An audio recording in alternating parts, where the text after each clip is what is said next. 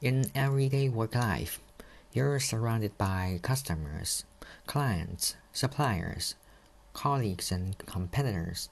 You also hear from industry leaders, people in related businesses or services and beyond. Each of them could bring ideas, insights, new business support, and great visibility to other connections as well as challenges. So, social platforms make easy work of connections, but creating an effective network isn't as simple as just selecting follow a thousand times and hope for the best. In order to get the most out of your network, you need to think what are the outcomes that you want to see from this activity? They could include job offers, insight, or visibility. Prioritizing these will help you to understand who might be most useful to you for your goal. A big network isn't the aim. Think quality over quantity. And focus on relationships over value, as well as connecting over common context. How can you start building a network? You could seek out someone like you met you've met in a professional context who impressed you. You think you could learn from. You used to work with and respected. A friend recommends to you. Working at a company you're interested in or admire in a similar role or department. Find out where they are most active professionally. Example, LinkedIn, or for more creative fields, uh, Instagram or Twitter, and reach, to, reach out to them there. Avoid the default invitation message like LinkedIn, which simply says you would like to connect. You can add a brief personal note to your invitation. The same conventions apply for emailing people you haven't met before, but with a few tweaks. Writing a compelling email introduction is easy if you if you remember three things. One, make it clear.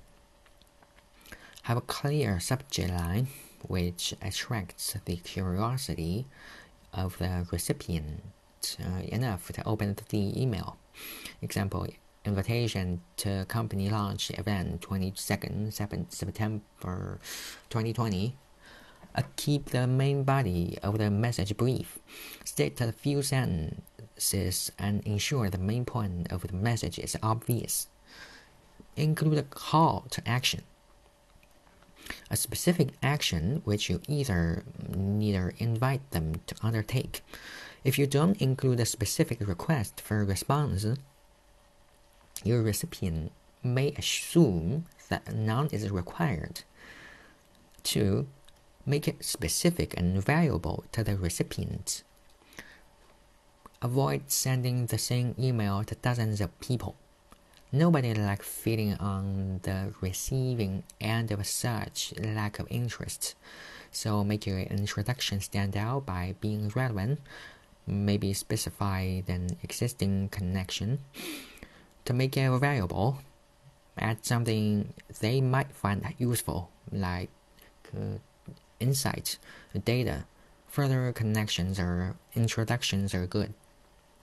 3. Make it polite.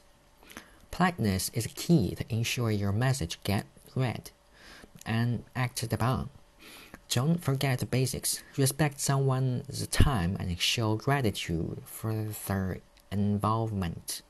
Avoid using overfamiliar slang like cheers or TTYL and stick to more formal phrases to thank them for their time.